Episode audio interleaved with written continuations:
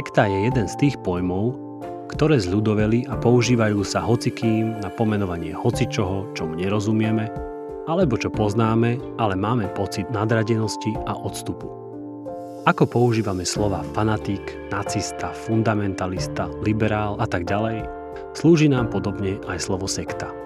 No dobre, ale čo to potom sekta je? Čím je sekta sektou? Je to vôbec dnes ešte odborne zaužívaný pojem? A ak sa jedná o manipulatívne náboženské spoločenstvá, aké majú znaky? Ako vznikajú? Akí ľudia sú náchylní im podľahnúť? Má sekta hranice? Kedy to už sekta je? A kedy už nie je? Aké sekty fungujú v našom prostredí dnes? Na tieto a ďalšie otázky sa budeme rozprávať s českou učiteľkou a religionistkou magistrou Jitkou Šlichtovou. Pani Šlichtová sa dlhodobo zaujíma českou, ale aj svetovou náboženskou scénou, je členkou Spoločnosti pre štúdium siekt a nových náboženstiev v Českej republike, takisto je redaktorkou náboženského infoservisu časopisu Dingir. Na začiatok by som chcel si zadefinovať trošku, čo znamená sekta, alebo existuje na to nejaký iný, odbornejší pojem, ktorý sa dnes používa? Sekta je, řekla bych, takové lidové označení, spíš bych řekla pejorativního charakteru pro to, co my odborně nazýváme nová náboženská hnutí. Toto označení sekta se vžilo, ale jak jsem říkala, má takový trošku pejorativní charakter, protože když se řekne sekta, obvykle si vybavíme nějakou prapodivnou náboženskou skupinu, od které si neočekáváme nic moc dobrého.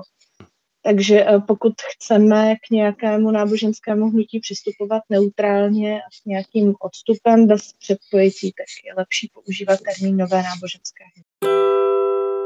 Čo sú znaky týchto siekt alebo nových náboženských hnutí?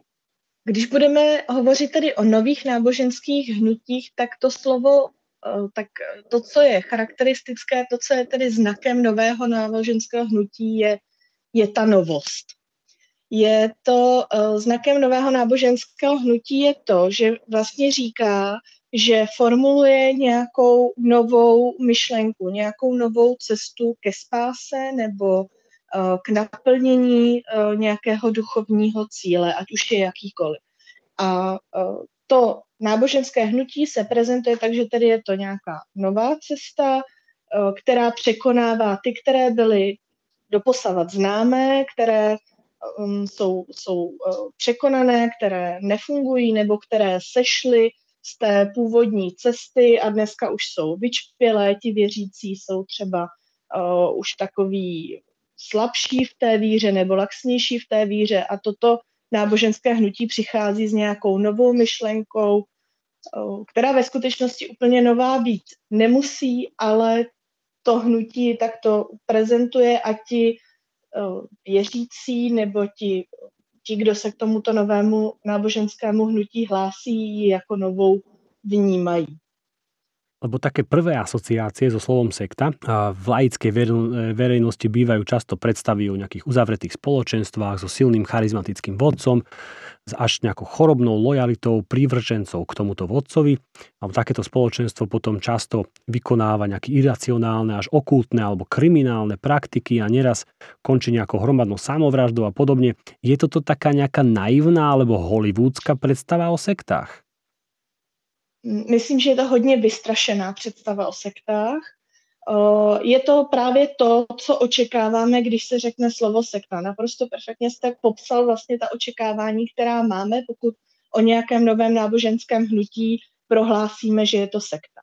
Fakt je, že se některé z těchto věcí mohou vyskytovat, mohou se vyskytovat všechny tyto negativní jevy, řekněme, se mohou vyskytovat v takovém společenství, mohou se tam vyskytovat některé a někdy také nakonec můžeme dojít k závěru, že ta podezření, která jsme vůči takovému společenství měli, se třeba nepotvrdí nebo jsou úplně lichá.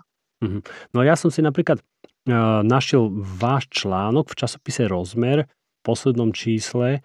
A tam práve vy ste písali o takomto náboženskom hnutí niekde zo, zo severo-západu Čiech, kde, kde nejaká pani, myslím, že vyhlasovala o sebe a vyhlásila, že ona je nejakým mm, novým, áno, novým vtelením Ježiša Krista, alebo nejako podobne. A videl som, že aj podľa fotiek, že mala aj nejakých ako následovníkov a podobne. Tak dnes takéto, takéto veci, takéto náboženské hnutia existujú?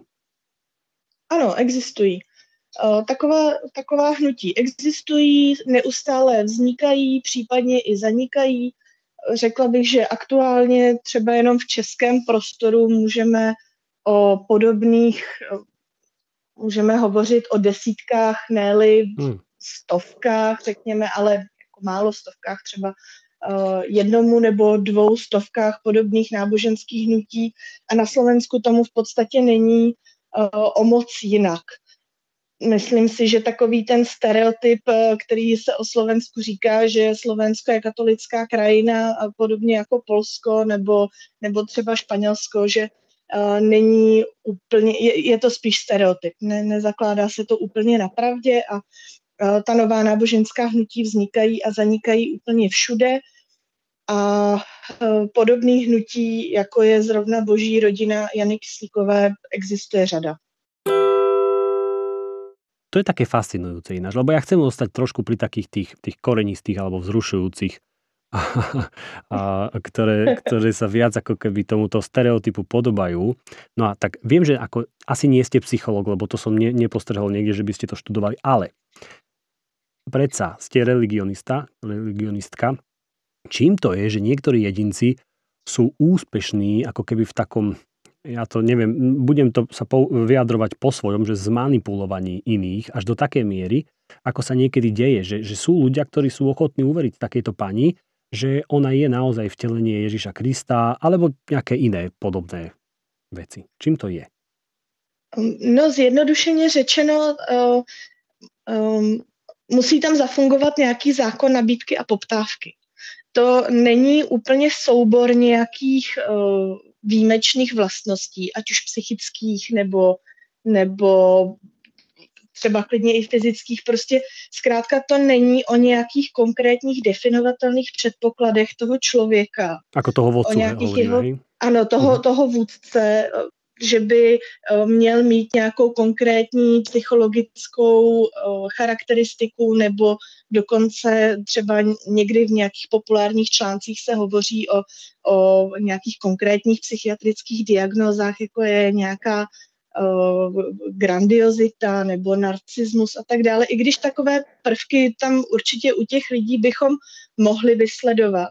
Ale je to o, o tom, že zkrátka takový člověk... Uh, řekněme, se ptá po nějakých, má nějaké otázky o, o duchovních cílech, řekněme, lidského života, a pokud na ně dokáže sformulovat nějakou odpověď, která e, někomu dalšímu připadá smysluplná a jeho cesta mu připadá e, vhodná pro dosažení těch duchovních cílů, tak, e, tak potom e, to může fungovat. Jo? To znamená, pokud ten vůdce dokáže sformulovat nějakou odpověď na ty duchovní otázky a někdo jiný uh, je považuje za, za, za funkční, tak uh, to je základ. Mm-hmm. No a teraz som sa pýtal z tej strany toho uh, ako kvázi vodcu, ale čo z druhej strany, uh, zo strany tých ľudí? Lebo viem, že to nie sú len ľudia, ktorí, ktorí sa ako keby stanú, zase len poviem, že tak populárne, že obeťou takýchto náboženských hnutiach. Nie sú to len akože ľudia, ktorí by, dajme tomu, boli nejako výrazne nevzdelaní alebo nešťastní a stratení, ale sú to aj normálni úspešní ľudia, ktorí môže byť podnikateľ, môže to byť vedec, môže to byť predávačka, hoci kto. Či, či, či majú takíto ľudia nejaké spoločné charakterové vlastnosti, ktorí, ktorí sa stanú sú, súčasťou takýchto skupín? Mají. Mají základní hmm. společnou charakteristiku, a to, že jsou to lidi. To je jediná nejlepší otá- odpověď, kterou jsem schopná asi vám dát. Není to tak, že by, že by náchylnost ke slyšení odpovědí na nějaké duchovní otázky byla zase záležitostí nějaké konkrétní psychologické charakteristiky nebo psychiatrické diagnózy. Myslím si, že zásadní chyba je myslet si, že mě se to netýká. Jo, je možné, každý z nás máme nějakou poptávku, každý z nás po něčem toužíme, každý z nás něco potřebujeme, každý z nás v životě něco hledáme. A to, jaké třeba náboženské hnutí, ale třeba i to, jaká reklama v televizi nebo jaký seriál nebo jaká kniha nás osloví a jak moc tomu třeba propadneme, jak moc, velké, jak moc velký prostor tomu v životě uděláme a jak moc významnou roli tomu přisoudíme, záleží na tom, jaké máme potřeby a jak moc jsou naplněné nebo nenaplněné.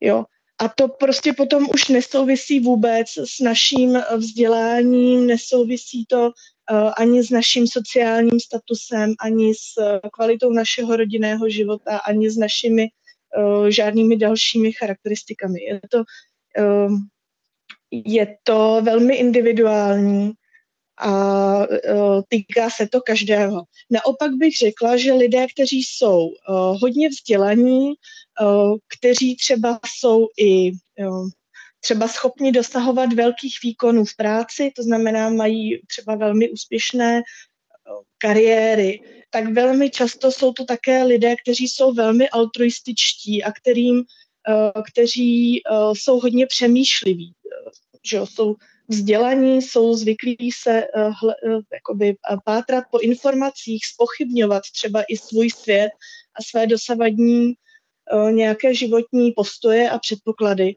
a tím, tím spíše mají tendenci hledat a přehodnocovat a přijímat nové myšlenky a přezkoumávat své dosavadní priority. Takže tito lidé paradoxně a navíc mají třeba i potřebu něco pro svět udělat, nějak ho zlepšit. Pokud už naplnili vlastně své osobní cíle, tak třeba mohou myslet na naplnění nějakých širších, všeobecnějších cílů. Jako může být právě spása celého světa. Takže byla by velká, ano, byla by velká chyba si myslet, že k novým náboženským hnutím nebo k těm hnutím, která potom někdo zařadí do škatulky sekta, tíhnou lidé, kteří jsou uh, uh, nevzdělaní, mm-hmm. uh, chudí a nešťastní. Vůbec Jasne. To uh, nemusí být nutně pravda. Hm. Vy tým, že ste profesionál v tomto, religionista, už vidím, že nie je odborné hovoriť asi o sektách, ale o nových náboženských hnutiach a tak ďalej a tak ďalej. No ale týmto sa dostávame k tomu, že vlastne ako keby tak, no z mojej strany poviem, že ako keby sme relativizovali to, že, že čo je, dajme tomu, nejaké náboženské hnutie, a poviem to tak zase takým jednoduchým môjim slovníkom, že zdravé, a ktoré je potom nejaké nezdravé, ktoré má nejaké nezdravé prvky alebo takéto nejaké charakteristiky. No a teda preto, keď hovorím o sektách, tak tá, mám na mysli tie, tá, také náboženské hnutia, ktoré majú nejaké nezdravé charakteristiky a naopak. A viem, že to nie je čierno-biela. Tým, že čím to viac ľudí, človek študuje, tak tým viac vidí komplexnosť tohto problému. No na druhej strane aj tak môžeme hovoriť tuto o nejakých tých ako keby negatívnych, nezdravých charakteristikách takýchto skupín a A potom pozitívnych, to sú tie, ako tie ostatné, tie bežné církvy, ktoré tu máme. Tak bez debat můžeme říct, že se v různých náboženských společnostech, ale zdaleka nejenom v náboženských společnostech, obecně ve všech uzavřených skupinách se dřív nebo později mohou vyskytnout nějaké neúplně zdravé mechanismy chování.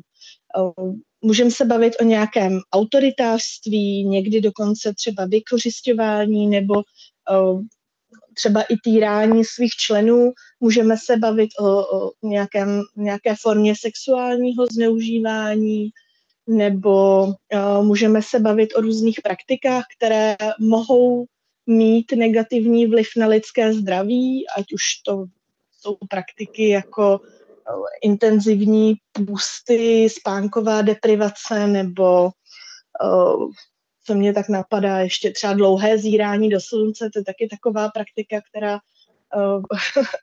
o které slýchám docela často.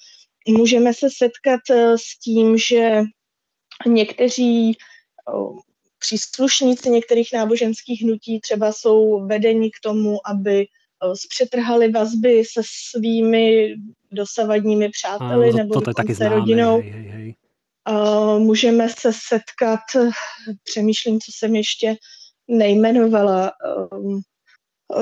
můžeme se třeba bavit o mnoha a mnoha hodinových studijních programech nebo meditačních programech nebo sezení v nějakých, nebo stání, nebo ležení v nějakých strnulých pozicích, časté hyperventilaci a tak dále a tak dále. To všechno jsou nějaké jevy, které, když jsou ve vyšší míře, tak mohou člověku, mohou člověku uškodit. A můžeme si také říct, že je i v současnosti řada fungujících, existujících nových náboženských hnutí, které momentálně jejich členové nebo, věč, nebo často jsou to hlavně jejich vedoucí, čelí nějakému, nějaké formě žaloby, nějaké formě trestního stíhání. Často nebo opakovaně jsou to právě případy sexuálního zneužívání, které vycházejí najevo, ať už za života těch svých vůdců nebo i později a tak dále. To jsou, to jsou ty negativní stránky věci.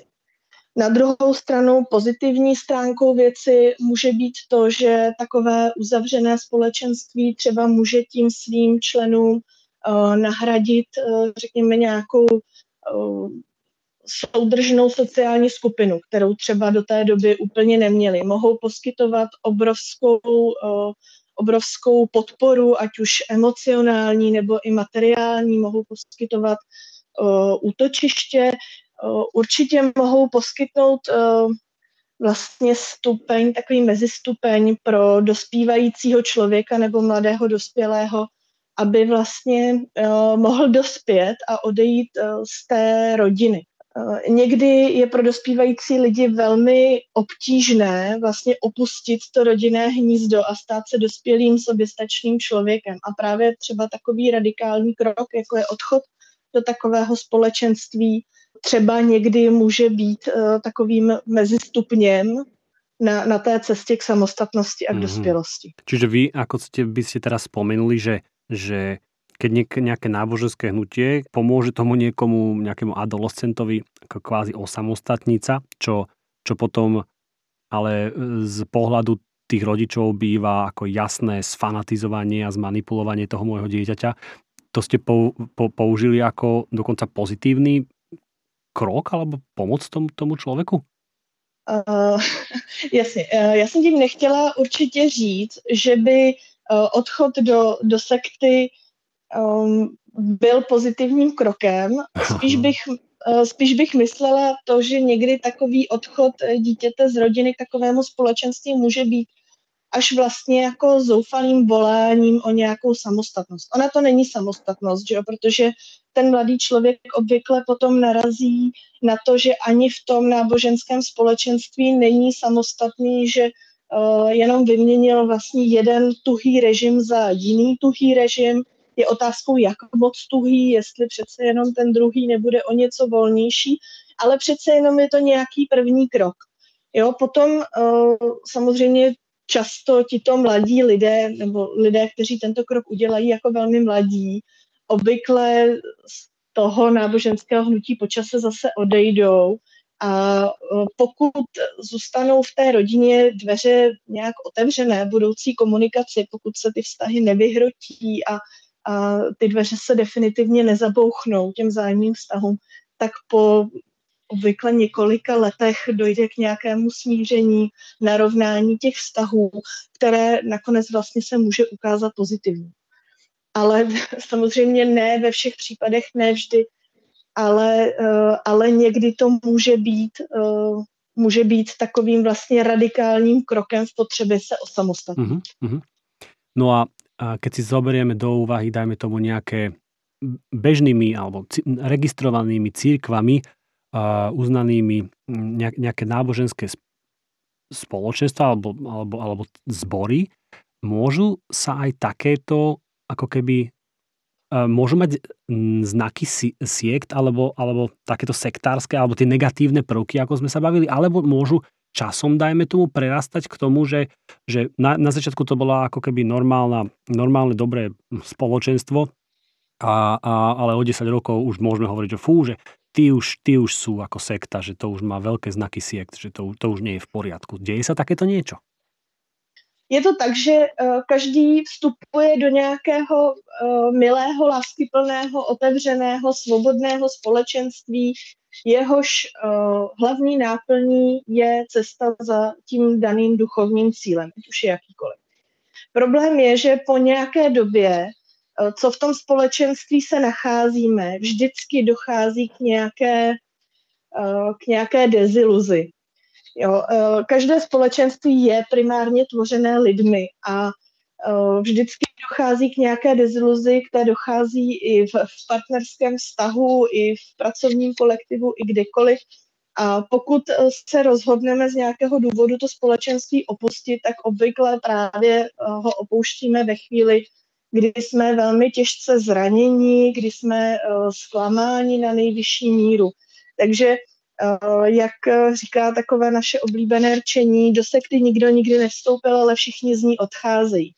A konec konců slovo sekta někteří lidé používají i při odchodu z nějakých renomovaných křesťanských denominací, ze sborů s mnoha desítkami nebo třeba v řádu i přes stovku let trvání nějakého sboru nebo nějaké církve. A přesto tito lidé ve chvíli, kdy jsou, kdy jsou jejich naděje zklamány, kdy se cítí být poškozeny chováním někoho nebo vedoucích postav toho společenství, tak vlastně de facto všichni hovoří o sektě a všichni hovoří o manipulaci a o nesvobodě a, a, a tak dále. Takže a samozřejmě to není jenom otázka subjektivního vnímání nebo zranění jednoho či daného člověka. Různé negativní sociální mechanismy se ve skupinách objevují a zase je možné s nimi pracovat tak, aby se je podařilo nějakým způsobem zpracovat a zvládnout. Pokud se ve společenství vyskytuje nějaký člověk, který třeba má tendenci více nebo má potřebu více si osobovat nějakou, nějakou moc nebo více ovládat ostatní lidi, pak je dobré, pokud se na to upozorňuje, pokud to společenství je zdravé, tak je schopné se s takovým člověkem nějak vypořádat a tu situaci se zvládnout. Pokud to společenství v jádru zdravé není a nemá ne- nastavené nějaké mechanismy, aby tu takovou situaci bylo schopné zvládnout, pak tam může samozřejmě dojít k nějaké krizi a k nějakému vyhrocení. Pak je otázkou, co s tím společenstvím bude dál.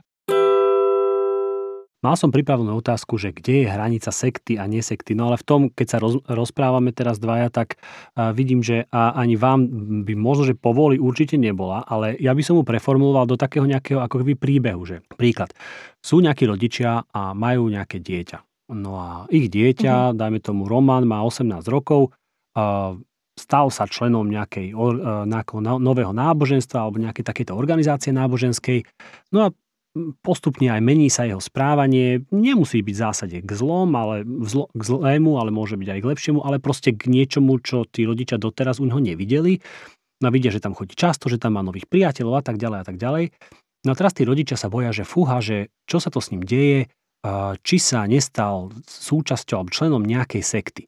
No a teraz ako tí rodičia môžu si nejako, nejako hodnoverne alebo, alebo rozumne a dobre a, a kompetentne možno, že, ak sa dá o tom hovoriť, uh, zistiť, že či teda je to s tým Romanom osemnásťročným môjim v poriadku, či tam môže zostať, alebo to, či to je naozaj nebezpečné náboženské hnutie pre ňoho. Tak pokud se bavíme o osemnásťročnom člověku, tak uh, především bych asi volila cestu respektování jeho už poměrně vysokého věku, byť vím, že v dnešní době málo který rodič je ochoten uznat, že v osemnástich letech je jeho dítě, řekněme, připravené si alespoň o svých přátelích rozhodovat samo. Ale určitě bych začala tím, že budu mluvit s, nazval jste ho Roman? Roman, Roman, tak. Roman, Roman. Ano, začala Může bych... Může být aj Honza, kludně. Ak, ak...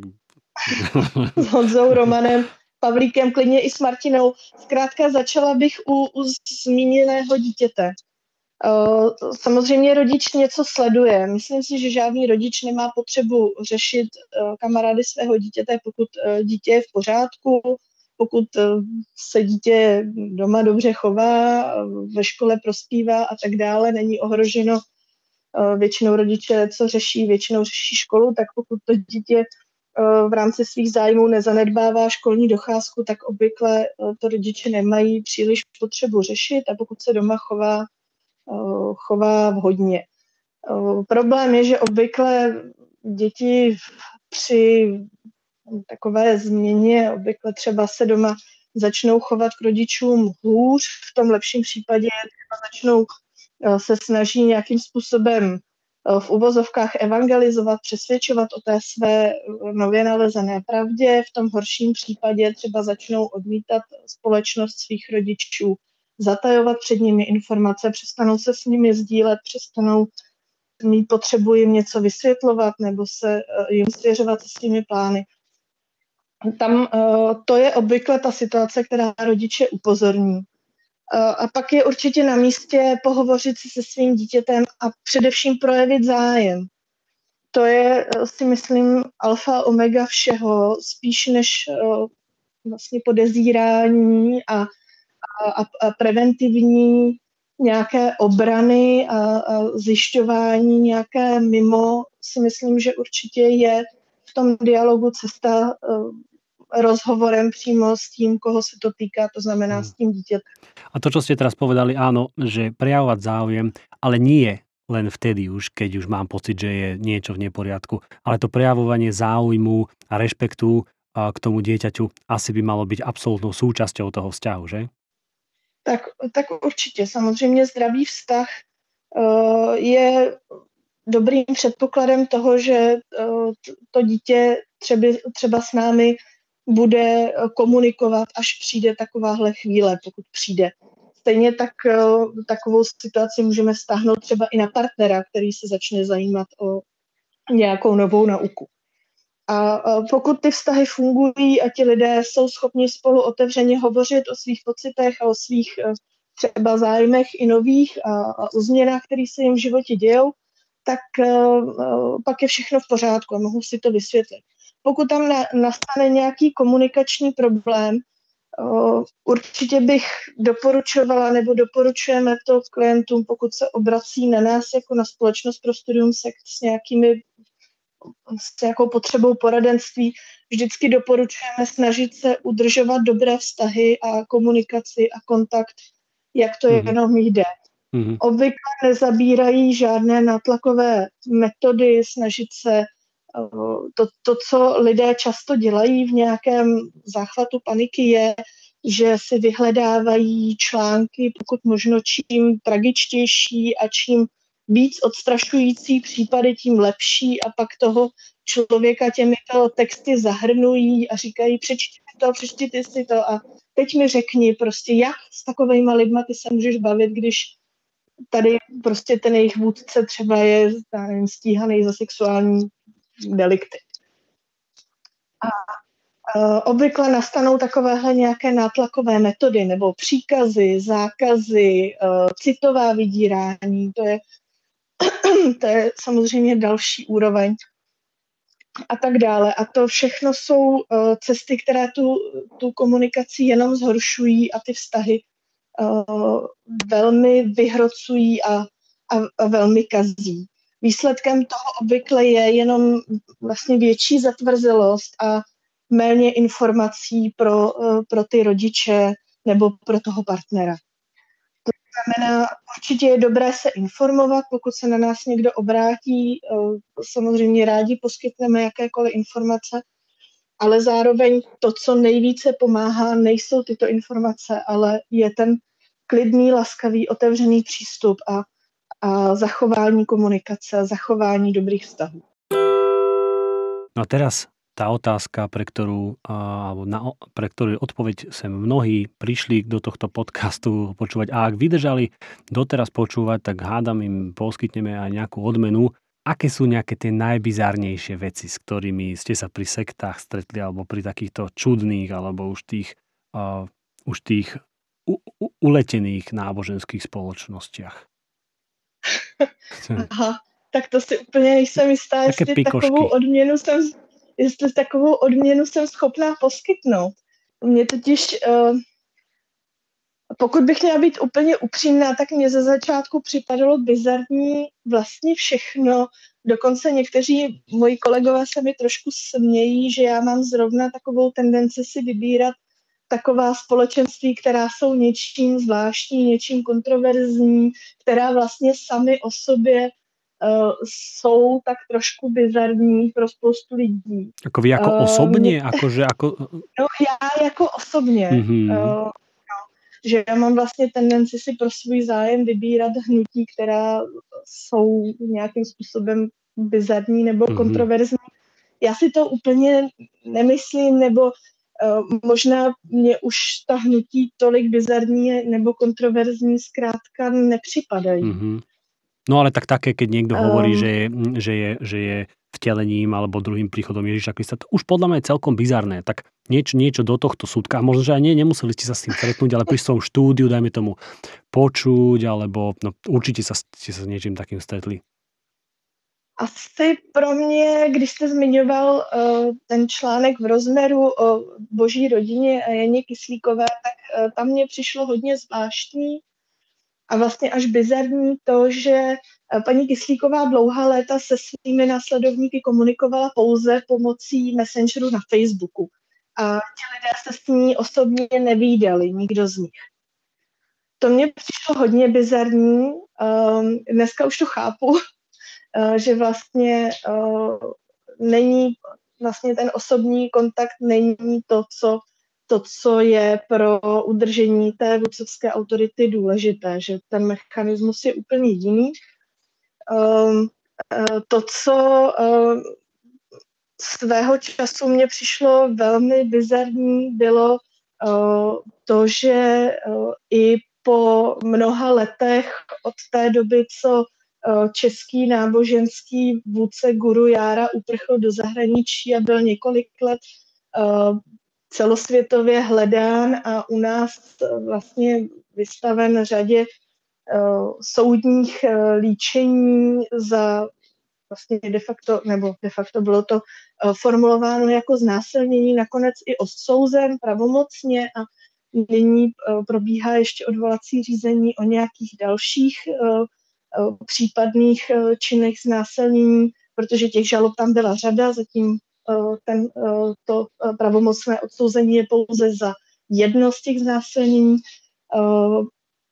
tak přesto má v Česku, ale i v zahraničí řadu svých příznivců, kteří ho velmi podporují a kteří, kteří vynaložili obrovské úsilí, aby vykreslili Českou republiku jako východoevropský stát, kde jsou pošlapávána lidská práva a, a, a právo na, na svobodu náboženského projevu, ačkoliv vlastně bez ohledu na to, že tento projev je tedy sexuální a ne vždycky úplně předem informovaný, řekněme, tak to mě taky přišlo svým způsobem hodně bizarní kdysi, ale nyní už to taky chápu. A ako to chápete?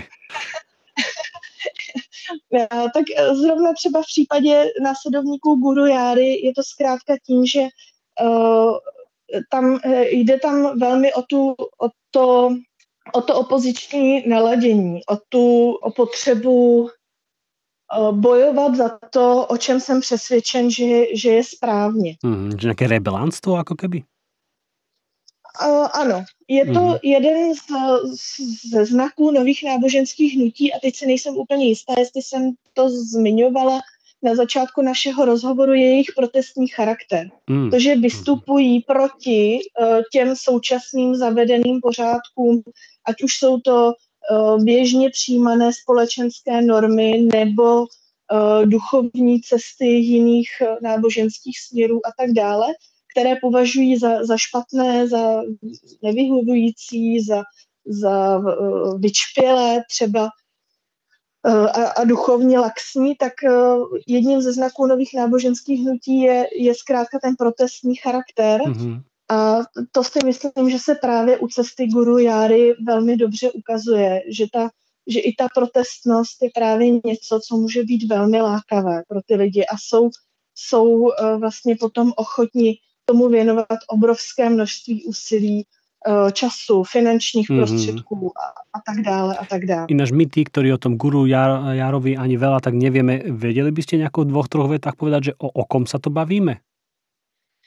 Um, guru Jara uh, je uh, takové označení pro muže, který se jmenuje Jaroslav Dobeš.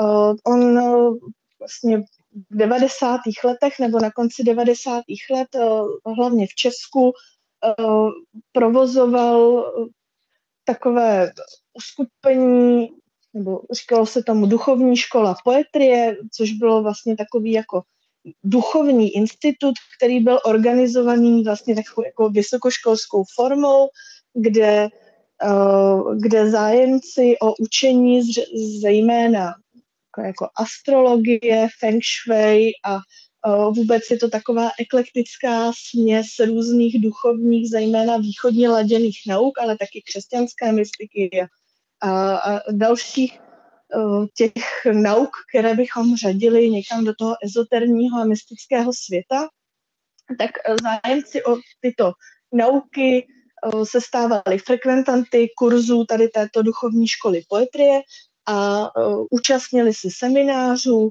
jejichž pořadatelem byl tedy tento Jaroslav Dobeš a jeho nejbližší spolupracovnice Barbora Plášková. A vlastně na... Na přelomu milénia kolem toho roku dva tisíce a později začaly vycházet najevo uh, informace o, nebo po, po roce dva tisíce začaly vycházet inf, najevo informace o tom, že guru Jara stojí zejména o to, aby ty jeho kurzy navštěvovaly uh, mladé dívky, a to mm-hmm. i velmi mladé, zejména Klasika. Blondýny modelingových, uh, řekněme, měr. A tyto dívky pak byly údajně oslovovány právě Barborou Pláškovou, ale i dalšími spolupracovnicemi z těch, z těch starších žen, které vlastně jim měly nabídnout řešení jejich, jejich třeba dlouhodobých problémů, vztahových a tak dále a duchovních, tím, že je guru Jara takzvaně odháčkuje.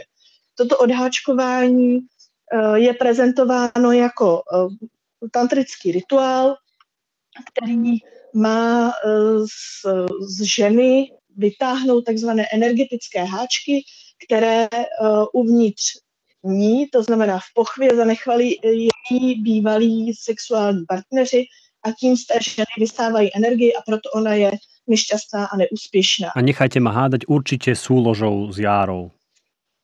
Uh, ano, přesně no, tak. Přesně tak.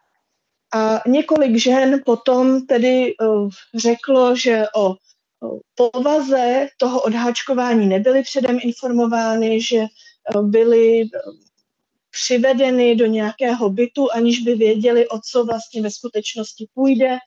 Uh, tam byly vlastně zamčeny a uh, drženy, než došlo tedy k tomu pohlavnímu styku a pak tedy odešli a cítili se tím být poškozeny, cítili se být uh, znásilněny. Takže když to takhle shrneme, tak uh, toto nám může připadat velmi bizarní, že vlastně i po tomto, i po tom, co byl vlastně pravomocně odsouzen, existuje velká řada lidí, kteří stále věnují spoustu času a energie jeho obhajování. Aha. Ale když si člověk uvědomí protestní charakter nových náboženských hnutí, pak je to mnohem méně bizarní a mnohem více pochopitelné, že, že, že to takto prostě je. Áno, však to vidíme vlastne aj na svetových politikoch dokonca, že keď sú stonásobne konfrontovaní s, dajme tomu, lžou a s tým, že hovorili absolútne nepravdy a, a, a, a nie, že prekucovali fakty, ale že si ich vymýšľali, oni sú na verejnosti tým konfrontovaní a vôbec im to na popularite neobudne a dokonca to vie radikalizovať jeho, jeho stúpencov a tak ďalej. No takže to vidíme, že to je bežné. Možno, že ani nie v náboženských hnutiach, ale takisto na verejnosti a tak ďalej a tak ďalej. No takže tá, tak tu by tiež mali čo asi do toho povedať aj nejakí psychológovia, ktorí sa týmto zaoberajú pravdepodobne, že?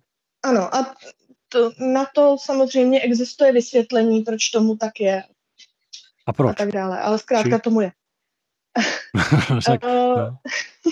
Ano, existuje na to vysvětlení a to je, říkáme tomu zákon, vlastně investice. Záleží zkrátka, čím víc investujete do toho svého angažmá v nějakém, v čemkoliv, vlastně v čemkoliv, můžeme to stáhnout na jakoukoliv oblast našeho života. Čím víc do něčeho investujete, ať už uh, peněz, ale ještě mnohem více vašeho osobního času nebo dokonce osobních uh, vztahů a tak dále, uh, tím méně máte potřebu to opustit, nebo tím, tím hůře se vám od toho bude odcházet a tím spíše se v tom budete udržovat. Takže pak, když obhajobě něčeho uh, věnujete mnoho let svého života, nebo studiu něčeho věnujete uh, mnoho let svého života, pak i ve chvíli, kdy jste konfrontován s něčím takovým, jako je pravomocný rozsudek soudu, pak spíše zpochybníte tento rozsudek soudu, než byste zpochybnil několik let své, své snahy a své angažovanosti. Wow, to dáva zmysel a dokonca pri bežnom živote, aj pri, pri úplne iných každodenných veciach, mám pocit. Ano, uhum, uhum. ano. A toto můžete vztáhnout na cokoliv, jak říkáte, i na každodenní věci, na vaše vlastní vztahy partnerské, na pracovní úsilí. Vlastně uh, je to mechanismus, který uplatníte, uplatníte na cokoliv. Hm.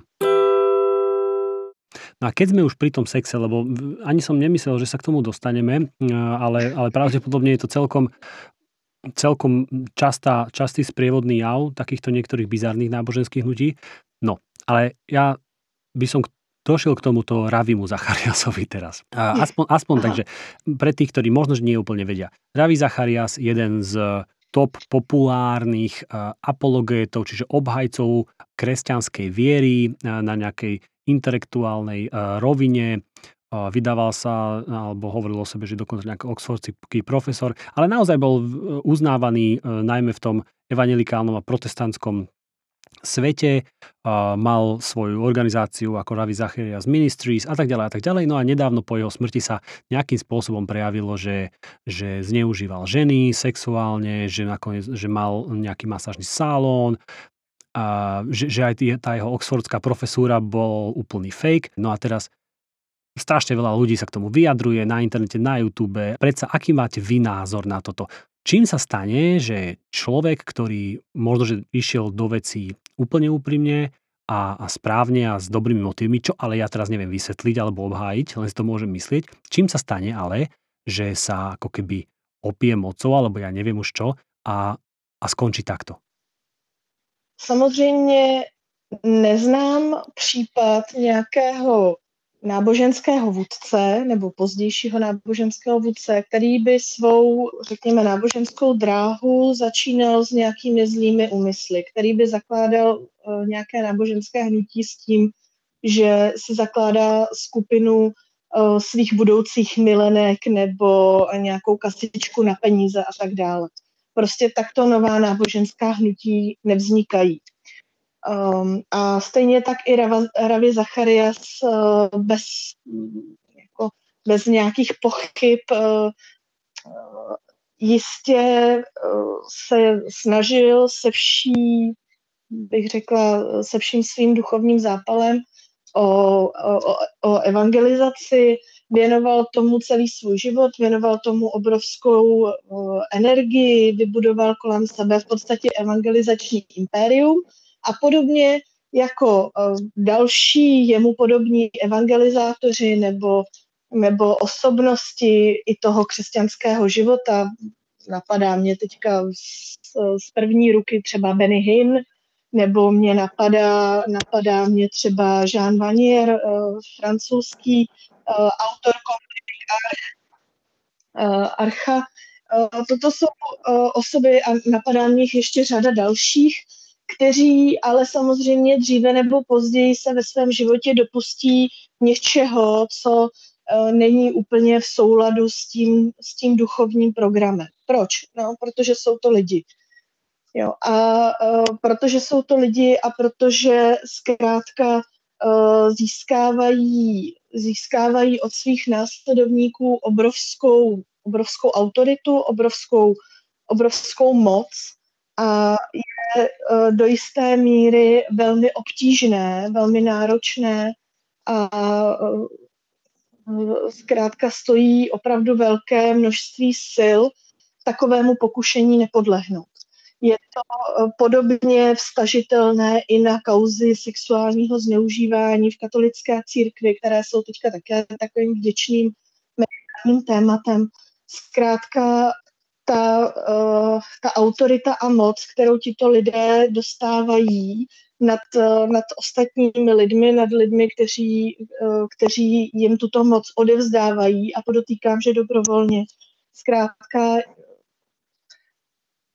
je velké pokušení a může se, může se samozřejmě stát, že to pokušení zkrátka se stane neodolatelným.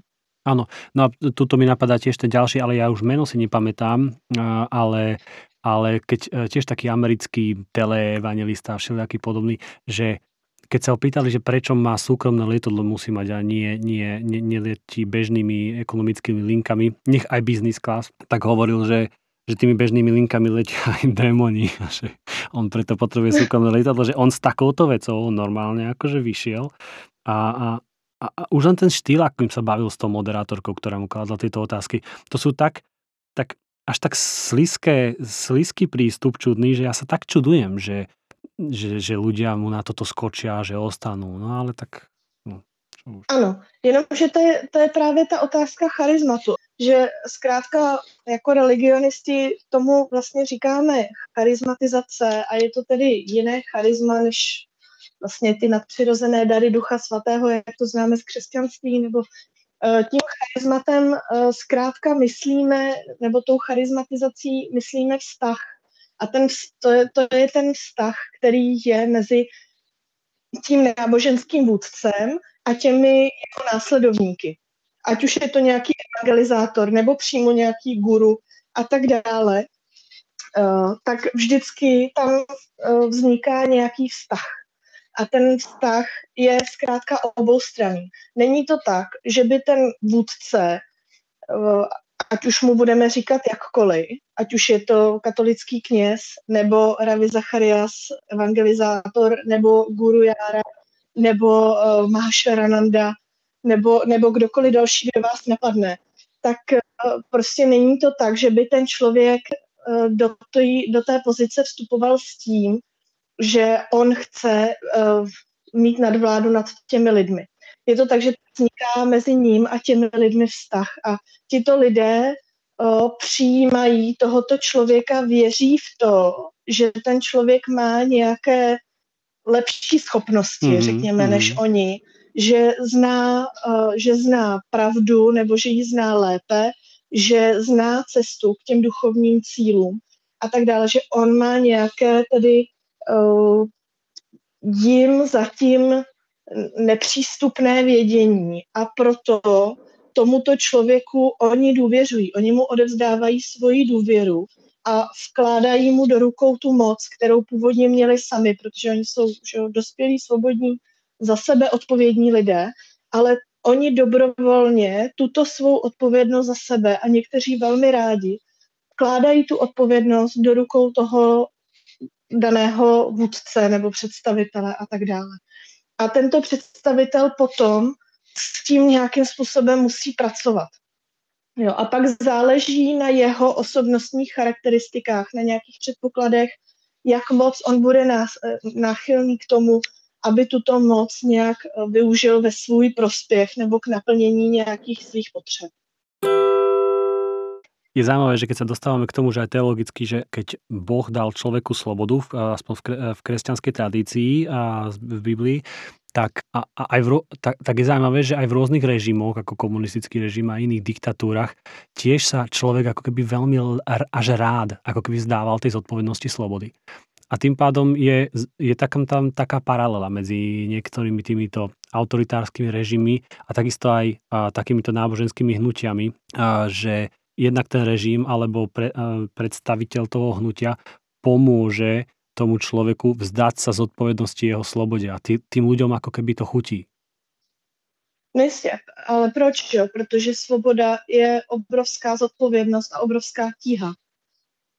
Je to tíha a svět je prostě těžký, svět je složitý a uh, hodně lidí je zkrátka celkem náchylných k tomu uh, si říct, že někdo jiný ví víc, vidí dál a může ho nějakým způsobem vést. Konec konců každý z nás máme nějaký vzor, ke kterému nějakým způsobem zhlížíme, kdo nám je třeba inspirací, komu bychom se chtěli přiblížit. Pak je otázka, jak moc jsme schopní nebo ochotní zvládat tu tíhu, kterou zkrátka nám ta, tam ta sloboda zároveň vlastně vkládá na ramena.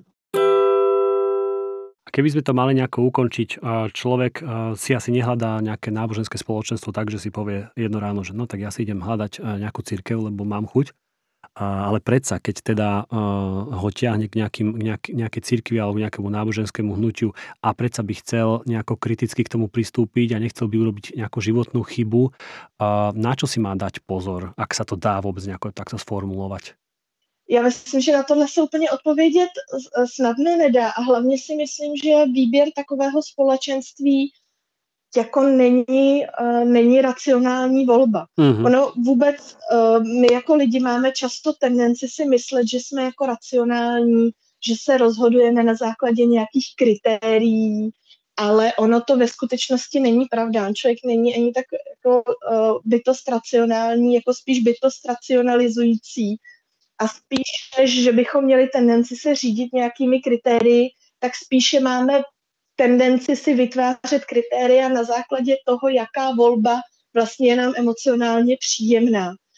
Takže, a ono to teda, lidi to obvykle velmi neradi slyší, tady tuhletu informaci a u toho velmi rozpojí. Takže, takže my prostě tuhle volbu neděláme racionálně, většinou ji děláme nějak emocionálně. Samozřejmě je dobré mít v první řadě na paměti sám sebe, být v kontaktu sám se sebou, vnímat, jak na mě celá ta situace působí, jestli je mě, jestli je mě dobře nebo ne, mm-hmm. uh, jestli uh, dávám víc, než dávat chci, nebo jestli dávám tolik, kolik chci. Zkrátka zaměřit se na tu vlastní svobodu a rozhodovat se na základě toho, jestli já se cítím být svobodný a jestli prostě dávám tolik, kolik chci a dostávám tolik, kolik chci. A čímž to samozřejmě nechci zase redukovat, aby to neznělo úplně transakčně. ale ale mít na paměti hlavně teda sám sebe a ten, ten svůj, bych řekla, dobrý pocit. Ale ono to prostě říkám, duchovní život není otázka racionální volby, je to věc čistě emocionální a tam ta kritéria se obtížně hledají. Rozumiem. Toto presne zaznelo, že aj v minulom našom podcaste, ale že presne, že sme oveľa viac ra- emocionálne bytosti ako racionálne. Nakoniec si naše voľby a rozhodnutia racionalizujeme, čiže hľadáme si nejaké rozum, rozumové, racionálne vysvetlenia. A jednu vec by som ešte dodal rád našim poslucháčom, že práve tá vec, keď sa vrátim ešte k predošlej téme, práve tá vec, že, že keď sa u, nejakého, u nejakej známej osobnosti prevalí, že dajme tomu mal problém so zneužívaním alebo zneužíval proste sexuálne alebo aj nejako psychicky ľudí, nemusí to nutne znamenať, že všetko, čo robil predtým, že bol podvod a že to je zlé. Napríklad ma, mne to napadne práve pri Jeanovi Vanierovi, ako sme sa bavili, lebo on, myslím, že dokonca tiež bol držiteľ, alebo je držiteľ Templetonovej ceny. Tý, tú komunitu Archa, čo založil, sa to rozrástlo na mnoho desiatok, myslím, centier, kde sa starajú o postihnutých ľudí. Henry Newman tam, tam nakoniec bol alebo dožil. Že ja, ja si myslím, že práve napríklad jeho by som naozaj nechcel dávať do jedného vreca s nejakými podobnými, ako sme spomínali, že, že Benny Hinn a podobne. Aj viem, že ste to tak nemysleli, ale toto je to presne, že neznamená to, že sa všetko zotrie, čo, čo predtým bolo. To, to jistě, s tím určitě souhlasím. A stejně tak bych řekla, že ani ten Benny Hinn, ale konec konců ani ten uh, guru Jára, nebo uh, prostě kdokoliv tady z těch osobností. Zkrátka uh, to uh, rozhodně je zapotřebí říct, že zkrátka jsou věci, které jsou minimálně za hranicí morálky, často se v náboženských uh, uskupeních, ať už je to církev, denominace či nové náboženské hnutí, vyskytují uh, sociál, nějaké sociální uh, jevy, které zkrátka jsou negativní a které jsou odsouzeníhodné a někde jsou na hra, za hranicí trestného činu, tak, tak to, je, to je potřeba jednoznačně odsoudit a je potřeba rozho- jednoznačně říct, že prostě toto není v pořádku a bránit se tomu. Na druhou stranu to neznamená, že to hnutí od začátku do konce všechno, co ten člověk, i ten konkrétní daný obviněný, třeba i odsouzený člověk udělal, tak bylo špatně. A další věc je, a ta si myslím, že v té diskuzi velmi často tak nějak zapadává a vůbec nezaznívá, a to, že uh, ani jeden z těchto lidí, ať už mluvíme o Ravi Zachariasovi nebo Jeanu Vanierovi uh, a konec konců i o tom Benny Hinnovi, i když ten prostě se nám tam dostal tak trošku, uh, trošku jinak, tak uh, ať už se bavíme o zneužívání uh, sexuálním, psychickém, finančním, jakémkoliv, tak zkrátka nikdo z těchto lidí, která se jmenovala, nebyl uh, odsouzen soudem. Jo? Že to souzení by se zkrátka mělo nechat na soudu. Guru Jára například odsouzen byl pravomocně, takže tam, tam uh, vlastně v tuto chvíli je možné vlastně jednoznačně přisoudit nějakou vinu. Ale u těch ostatních osobností, které jsme tady jmenovali, tak je potřeba si uvědomit, že zkrátka tam nedošlo k žádnému, žádnému soudnímu řízení, že tito lidé nebyli shledáni vinni žádnou, žádnou institucí soudní k tomu pověřenou, že je vlastně z toho zneužívání obvinili správní rady jejich vlastních organizací na základě svědectví klientů. Ale vlastně tyto správní rady dělají všechno proto, aby se ta situace vyřídila mimo ten soud. Jo, zkrátka snaží se to řešit, nějakým způsobem snaží se poskytnout i těm případným obětem nějakou třeba kompenzaci nebo podporu nebo oporu, dát najevo, že se s ním snaží pracovat, ale je zkrátka... Znovu chci apelovat na to, že ani Jean Vanier, ani Ravi Zacharias nebyli uh, souzeni soudem a nebyli odsouzeni soudem. Počúvali ste epizódu podcastu Na každom záleží o sektách s magistrou Jitkou Šlichtovou. Vaše nápady, otázky a pripomienky nám môžete posielať na e-mail gabriel zavináč j p k bodka s k.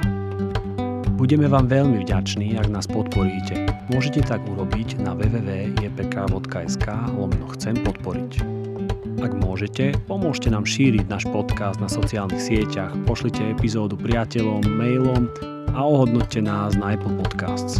Nám tým pomôžete a asi aj iným, pretože na každom záleží. Majte sa dobre a nech vás jediný dárca slobody vedie k poznaniu jeho lásky a daruje vám blízkosť úprimnej komunity.